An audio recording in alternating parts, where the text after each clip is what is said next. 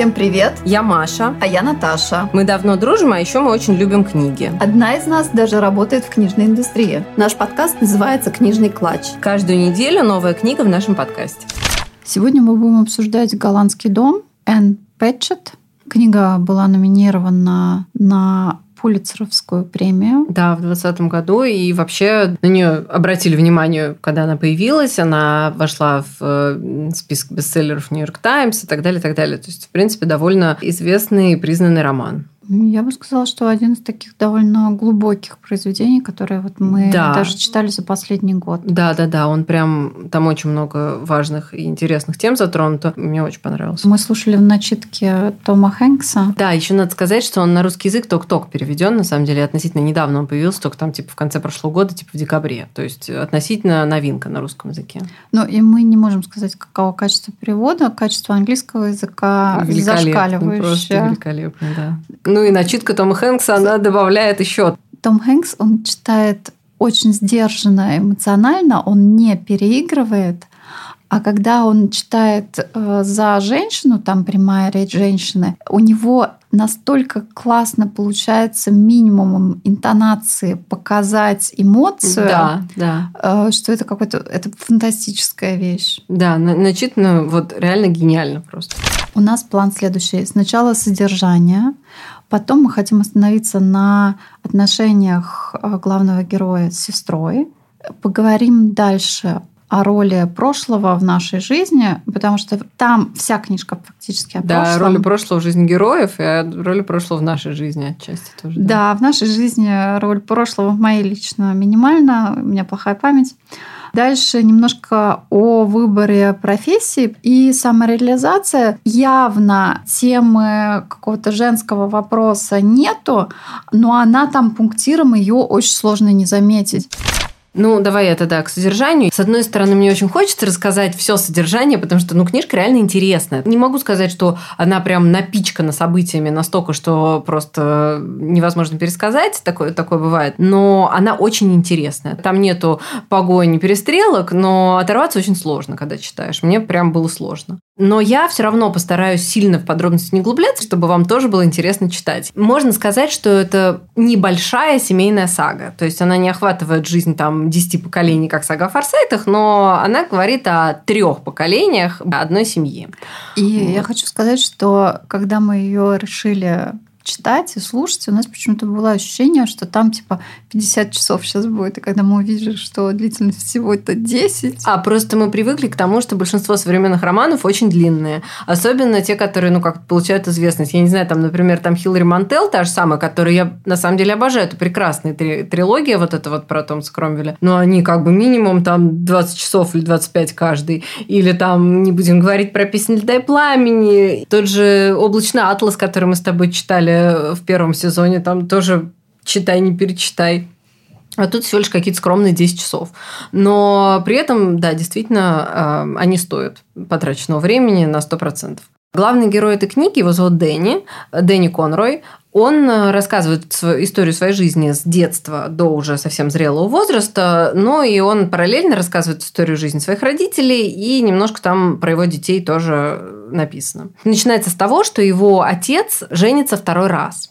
А там такая история, что э, главный герой свою мать вообще не помнит. Но у него есть старшая сестра, она его старше на 6 лет, она как раз очень хорошо помнит маму, потому что мама уехала у них. И если честно, я сначала, когда читала, был такой момент, что я думала, что это ей так сказали, что она уехала, а на самом деле мама умерла. И просто детям типа наврали, чтобы не расстраивать. Но потом выясняется, что действительно, как это ни странно, мама их бросила и уехала в Индию, как э, им сначала сказали, но там сначала в Индию. И бросила двоих детей. Дочку лет шести или семи к тому времени, не знаю, там восьми, сколько ей было. И маленького сына, который был такой маленький, ну, ему было год два-три, что он ее, собственно, не запомнил. И проходит с тех пор лет 6, наверное, да, потому что Мэйв, по-моему, 12 в тот момент, когда отец женится второй раз, а Дэнни, по-моему, 6. Сестру зовут Мэйв. Их отец э, приводит в дом некую даму по имени Эндрия Смит. Через какое-то время, то есть у них какие-то отношения, они, дети за ними наблюдают, понять их особо не могут, потому что отец у них довольно закрытый и малообщительный человек, и, собственно, своих детей он тоже держит на довольно большом расстоянии, поэтому они не могут понять, что у них за отношения у него с этой Эндрией. Но, тем не менее, ко всеобщему удивлению, через какое какое-то время она не женится и поселяется в их доме. Теперь Давай про дом. скажем период, каком Да, это находится. происходит э, 60-е годы 20 века, после Второй мировой войны. Отец э, у него воевал во Второй мировой войне, там был ранен, он там инвалид, немножко прихрамывает. Теперь я скажу немножко, на самом деле, может быть, с этого надо было начать, с э, дома. Э, Дело в том, что отец Дэнни, он довольно богатый человек, и богатый недавно. Во время Второй мировой войны он был в армии, он был совершенно небогатым человеком, потом он вернулся из армии, женился, тоже был небогатым человеком, но потом он начал... Он женился до. А, до До. войны, да. Ну, неважно. После войны он начал заниматься недвижимостью. И он довольно сильно разбогател. Причем он разбогател таким образом, что его жена об этом не особо знала. Потому что, э, ну, как я уже сказала, он был человеком довольно закрытым, и они жили в небольшой квартирке, домике каком-то, где они на всем буквально экономили, вообще ничего себе, никаких излишеств не позволяли даже на еде, собственно говоря, экономили. И вдруг, э, совершенно неожиданно, они купили огромный дом. Этот дом э, принадлежал голландской семье, ну, выходцам из Голландии, которые тоже, опять же, в свое время были очень богатыми какими-то промышленниками, потом они разорились во время войны. Они производили сигареты, Да. если быть точнее. Ну да, на, та- на табаке поднялись. В общем, потом они все умерли во время войны. Там все мужчины погибли во время войны, все и сыновья. надо сказать, что курил из них только один, и он-то и умер, по-моему, от рака, все остальные просто умерли. Да, все остальные погибли на войне. Там все трое сыновей было, они все погибли. В общем, осталась только вот мать семейства, которая уже в очень пожилом возрасте, вынуждена была этот дом за бесценок продать. Вот. А дом гигантский и шикарный. Он какой-то трехэтажный, там э, на третьем этаже бальная зала находится, там какие-то голландские... Почему он называется голландский? Потому что, ну, эти люди из Голландии, они, заказывали очень много для отделки дома из-за границы, из Европы везли в Америку. То есть там какие-то изразцы, там какие-то, значит, сине-золотые потолки, какие-то гобелены. То есть там, ну, просто вот, э, вот эти люди, да, вот эта семья Коноров, э, совершенно неожиданно из какого-то крошечного маленького домика, где они там ну, типа, живут э, полувпроголодь и на всем экономят, вдруг переезжают во дворец практически, который называется голландский дом. Потому что у этих бывших хозяев какая-то совершенно непроизносимая голландская фамилия, которую, естественно, американцы осилить не могут, поэтому он просто называется голландский дом. И вот они в этом голландском доме начинают жить. И для миссис Конрой, для матери э, вот, главных героев, это настолько большая неожиданность. Ну и вообще она такая немножко юродивая дама в плане того, что она все время стремится всем помогать, она готова там, ну, как ее описывают, да, что вот она идет по улице, и она видит бедную там девочку, она готова собственной дочери снять пальто и отдать ей, а также снять ботинки и, в общем, отдать все деньги и все такое. И вот это свалившееся богатство для нее оказывается совершенно непосильной ношей. То есть она сбегает, собственно говоря, даже не столько от своих детей, сколько она сбегает от, от этого богатства, которое она совершенно не в силах переварить. Потому что ей кажется, что она его, не знаю, не заслуживает или еще что-то такое, и что вот она должна помогать бедным, а она не может помогать бедным, и что вот вдруг она совершенно неожиданно богатая, она не может понять, что она богатая. В общем, короче, у нее такой вот происходит психологический кризис практически. Ну, я думаю, что... Но мне кажется, вот сейчас ты как бы это додумаешь. В книжке ничего этого нету. Мы просто знаем, что она уезжает. Ну да, но потом и это дальше, объясняется. Дальше, да я бы даже не сказала, что это прям вот Нет, объясняется. там было это, как она говорит, что типа мы бедные. реконструкция. Да, она это говорит, но это все настолько пунктиром, что, в принципе, книжка прекрасна тем, что можно... Да, что можно вот эту, да, эту конструкцию достроить, на самом Достроить, деле, да, да. это правда. В общем, короче, она их бросает. Отец женится на этой Эндре, которая, ну, тут происходит как бы история Золушки такой немножко. Дети мистера Конроя, они как бы оба немножко превращаются в таких Золушек, потому что она очень неприветлива с ними. Она, пока э, они еще, ну, как бы все живут вместе, она как-то это сдерживает, но они постоянно чувствуют ее неприязнь, которую она даже не особо скрывает. Например, у Мэйв есть прекрасная спальня на втором этаже, которая всегда ей принадлежала. И в какой-то момент Мэйв начинает учиться в колледже, она уезжает в колледж, когда она возвращается на каникулы, выясняется, что ее выселили просто из этой комнаты, а комнату отдали одной из дочерей Эндрия. Потому что просто вот ей так захотелось. Ну и, собственно говоря, так она и поступает с ними все время. Это такой происходит тихий абьюз. То есть она их потихонечку выживает. Ну и через какое-то время, довольно недолго, э, умирает отец э, этих детей, она просто выставляет их из дома. И выясняется, что за то время, пока она была замужем, она заставила мистера Коннора переписать на себя все его имущество, вообще все, что ему принадлежало. И э, теперь, когда он умер, так получилось, что его собственный... Ну, он был уверен, что она позаботится о его детях. Он это сказал своему адвокату, когда тот пытался его предостеречь от этого шага. Он говорит, ну, Андрея прекрасная мать, она позаботится о моих детях. Но выясняется, что таких планов у нее даже близко не было. И поскольку теперь ей принадлежит дом, все имущество, движимое, недвижимое, бизнес, в общем, абсолютно все, она просто выставляет детей из дома. То есть она просто э, в какой-то момент говорит им, собирайтесь валить, у вас час на то, чтобы собрать вещи. Ну, в таком духе. Э, Мэйв уже к этому моменту взрослая, уже совершеннолетняя, поэтому ну, Дэнни приходится переехать к ней в ее маленькую квартирку. И единственное, что остается у этих детей, это траст. Это фонд, который создал их отец на образование. И поскольку он создал его на образование всех детей, детей Эндря, и своих собственных детей, то тут она никаким образом не может воспрепятствовать им воспользоваться этими деньгами для получения образования. Ну, опять же, Мэйв уже взрослая, а дочери Эндря еще пока довольно мелкие, и поэтому единственный человек, который может воспользоваться пока что этим трастом, это Дэнни. И а, Мэйв заставляет его а, сначала поехать в дорогую закрытую школу-пансионат, а потом получить самое дорогое образование, которое вообще только возможно, она хочет, чтобы он стал доктором. И вот э, он получает вот это вот медицинское образование. Э, практически весь этот э, фонд, несмотря на бессильную злобу Эндрю, он тратит на себя. На ее дочери остается уже довольно мало, потому что... Но одна из них все равно получает медицинское да, образование, них, да, как тоже. path dependence. Как бы Эндрю решила, что не, не только да, деньги что, на него что, тратить. Да, что нужно, раз он становится врачом, то ее дочери будут не хуже и тоже станут врачами. Ну и, в общем, дальше я рассказывать уже не буду. Э, остановлюсь на том, что, что Дэнни становится врачом, потом он женится и перестает быть врачом, то есть он как бы эту врачебную карьеру, он ее получает образование, но э, карьеру врачебную он не строит, и он, как его отец, начинает заниматься недвижимостью. Вот всю жизнь он сохраняет очень близкие отношения со своей сестрой, потом он женится, и у него рождается двое детей, мальчик и девочка. Ну и все, на этом я как бы с содержанием закончу. Э, дальше читайте, и вы узнаете, что было еще. А там кое-что еще было. Да, там было еще много интересного. У нас первая тема – это отношения с сестрой. И я хочу ну, вот сказать, что да, Дэнни женился на Селест. И свою дочку он назвал в честь своей сестры, тоже Мэйв, но называют ее в семье Мэй. Да, потому что Селест не очень любит Мэйв. Чем меня это тронуло, на самом деле, вот это описание? У меня, ну, у меня же тоже есть брат, и у меня очень хорошие отношения с моим братом. Мне кажется, что отношения между детьми одних и тех же родителей – это какая-то совершенно особая история. Это совсем не те отношения, которые у тебя будут потом в жизни со всеми вообще другими людьми.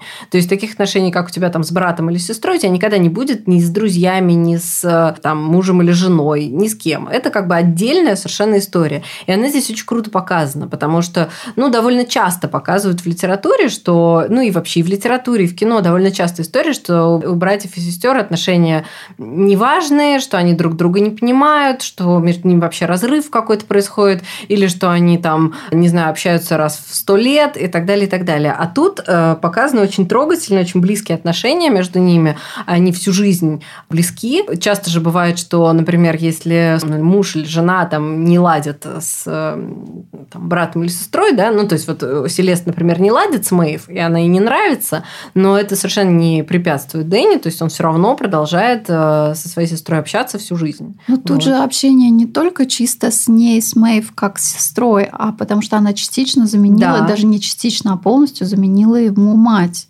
Но... И здесь идет такая какая-то трансформация, даже непонятно, как он с ней общается. Это его мама или это его сестра? Ну вот я бы так не сказала, потому что мне кажется, что все-таки вот там как раз очень тонко показана вот эта грань, что да, конечно, она практически его растила, она практически заменила ему мать, всю жизнь о нем заботилась, но тем не менее они вырастают, у них нет отношений типа э, как у сына и матери. Да, она о нем заботится по-матерински, но при этом он все равно ее воспринимает как сестру, а не как маму.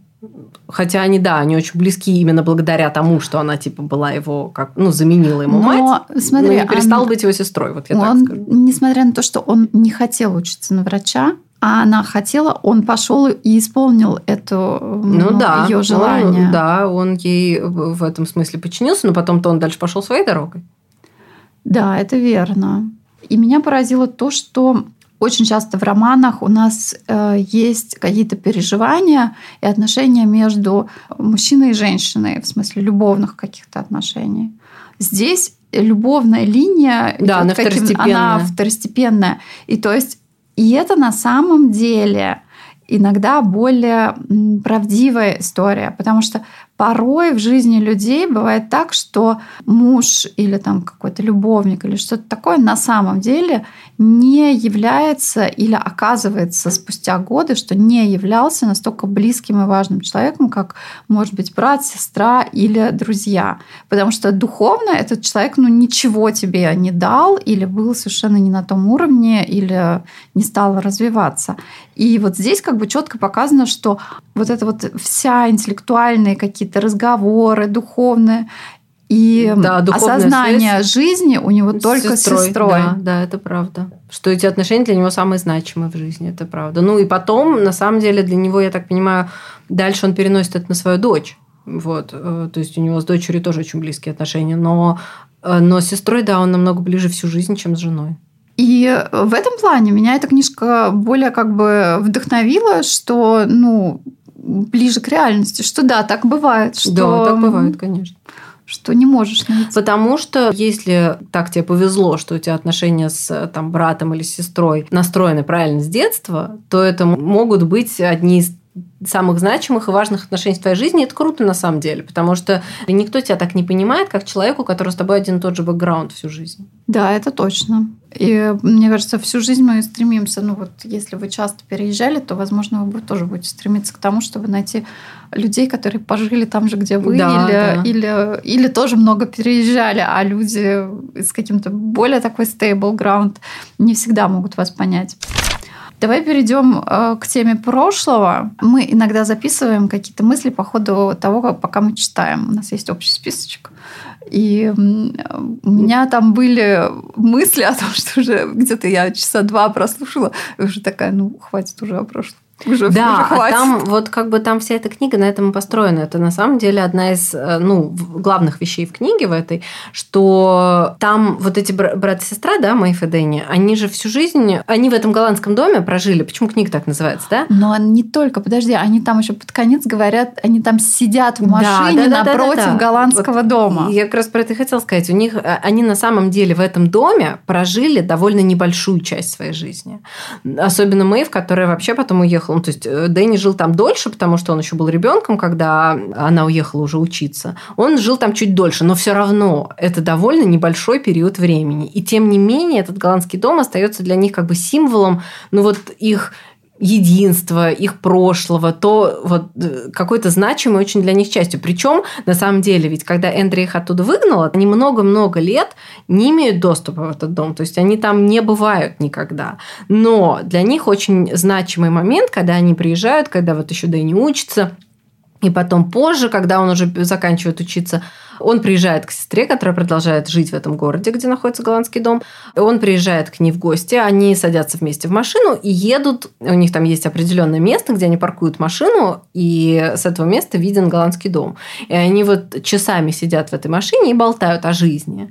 И это для них такая гавань для них, где они всегда оказываются. То есть даже если они едут куда-то в совершенно другое место, рано или поздно они оказываются в своей машине вот на месте, откуда виден, вот на этом самом месте, откуда виден голландский дом. И этот дом продолжает быть для них каким-то центром притяжения, даже несмотря на то, что они не только там не живут, но они там даже не бывают. И эта связь, причем они даже сами не чувствуют, что это что-то такое настолько значимое для них, что они эту связь начинают чувствовать только тогда, когда она наконец-то обрывается. Потому что в какой-то момент они попадают внутрь, и после этого садятся оба опять же в машину, и у них у обоих одна и та же мысль. Мы сюда больше никогда не приедем нам это больше не нужно, и мы этого не хотим.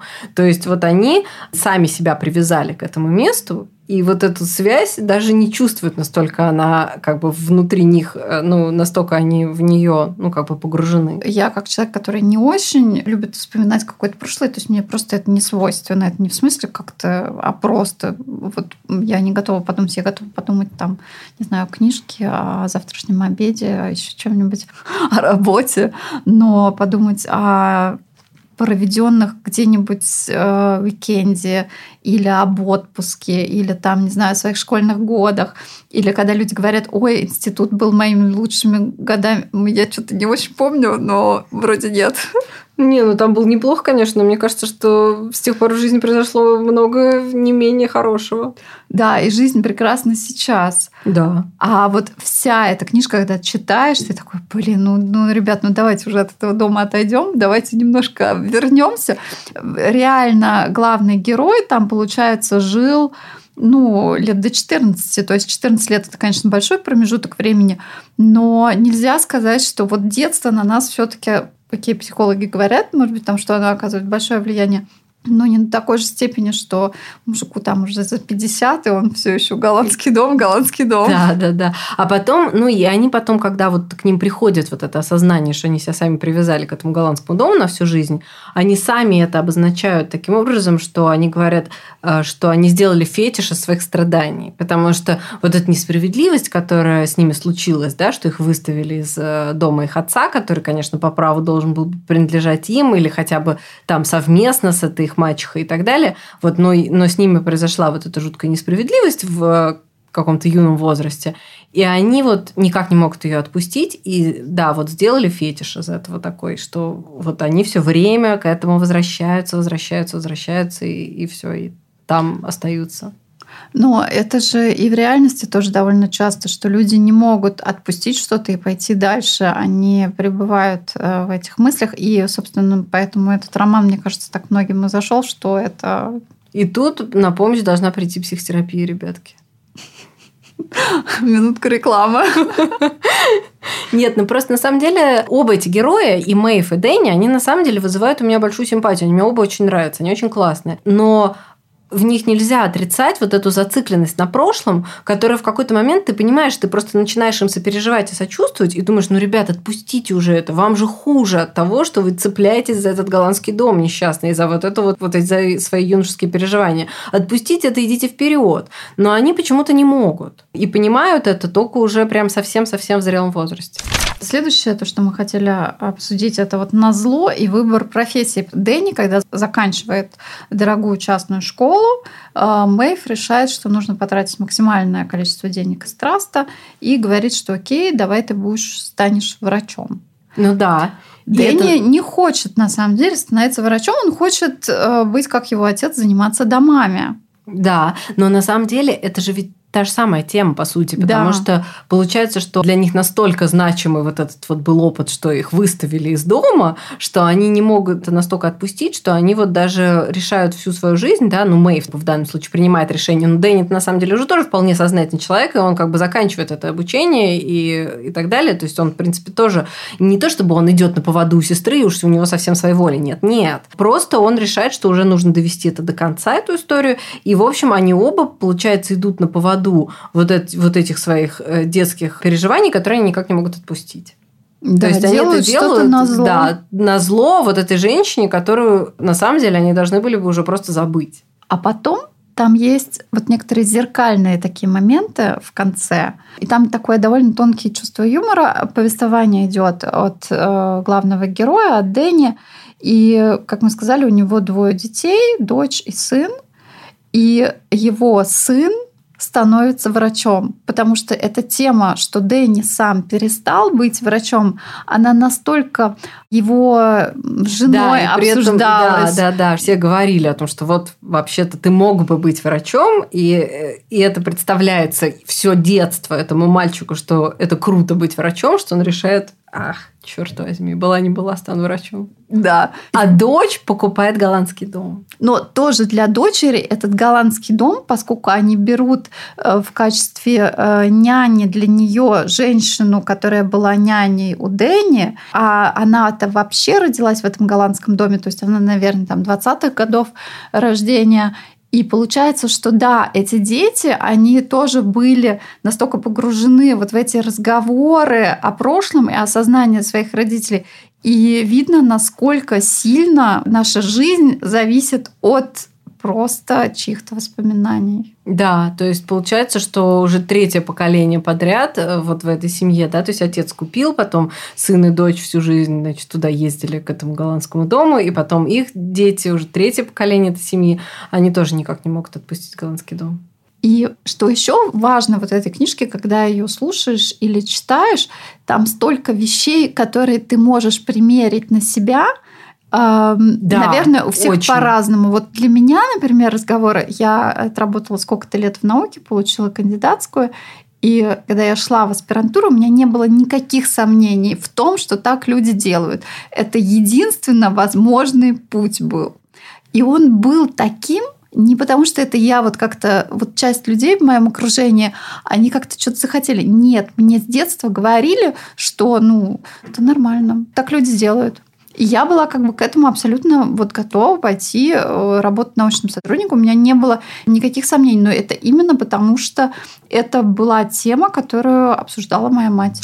Ты знаешь, я тут вспомнила Толстого, да, когда мы с тобой обсуждали Анну Каренину и перечитывали. И тоже вот я все время думала о том, что как он точно описывает чувства, я их узнаю. Да? И вот здесь, на самом деле, в этой книге это тоже много раз встречается. Там, например, есть шикарнейшее совершенно сравнение, которое я тоже прочитала и думаю, черт, это же про меня.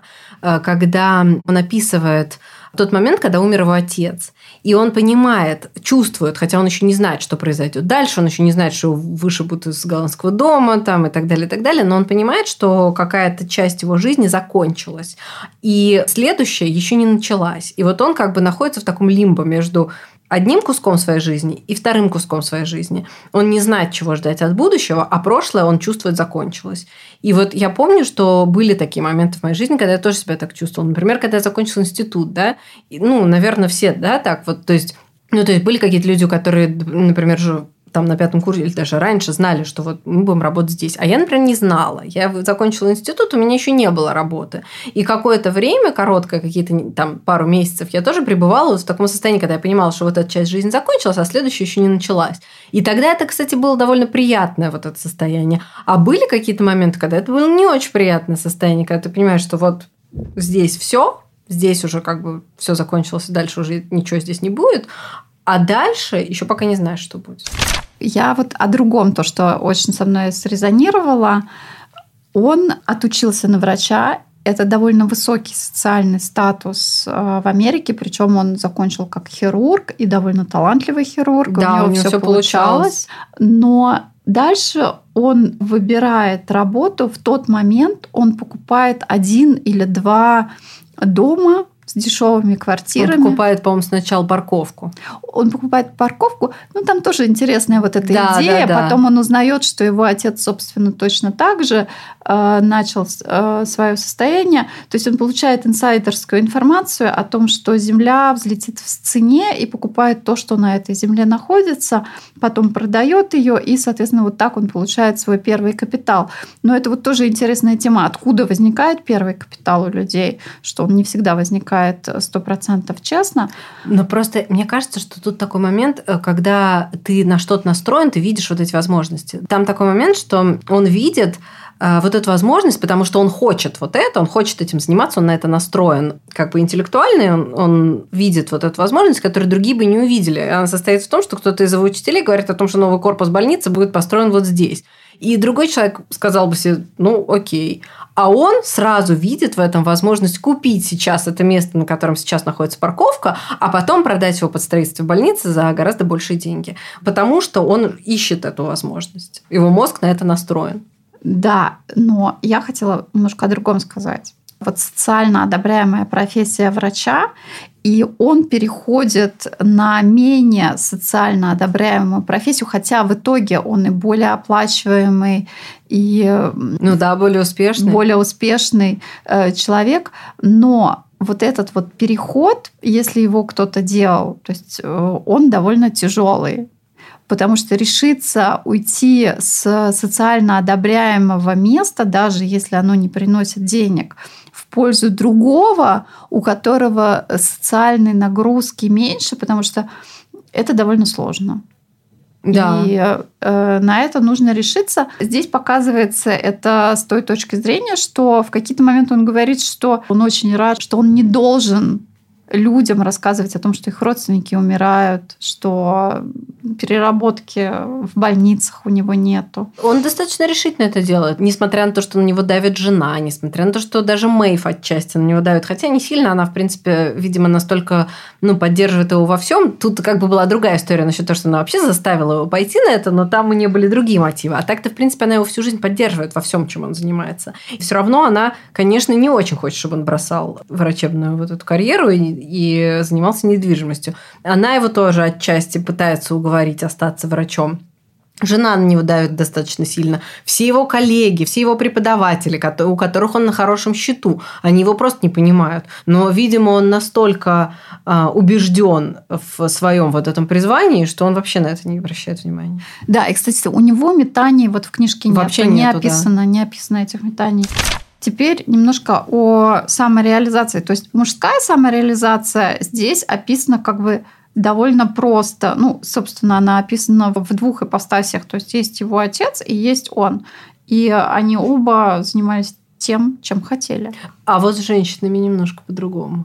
Во-первых, это 60-е годы, и там совсем-совсем пунктиром э, проходят э, события э, во Вьетнаме. И, собственно, вот первая такая значимая фигура и самореализация, мне кажется, вот наиболее проговорена в книге, это его мать.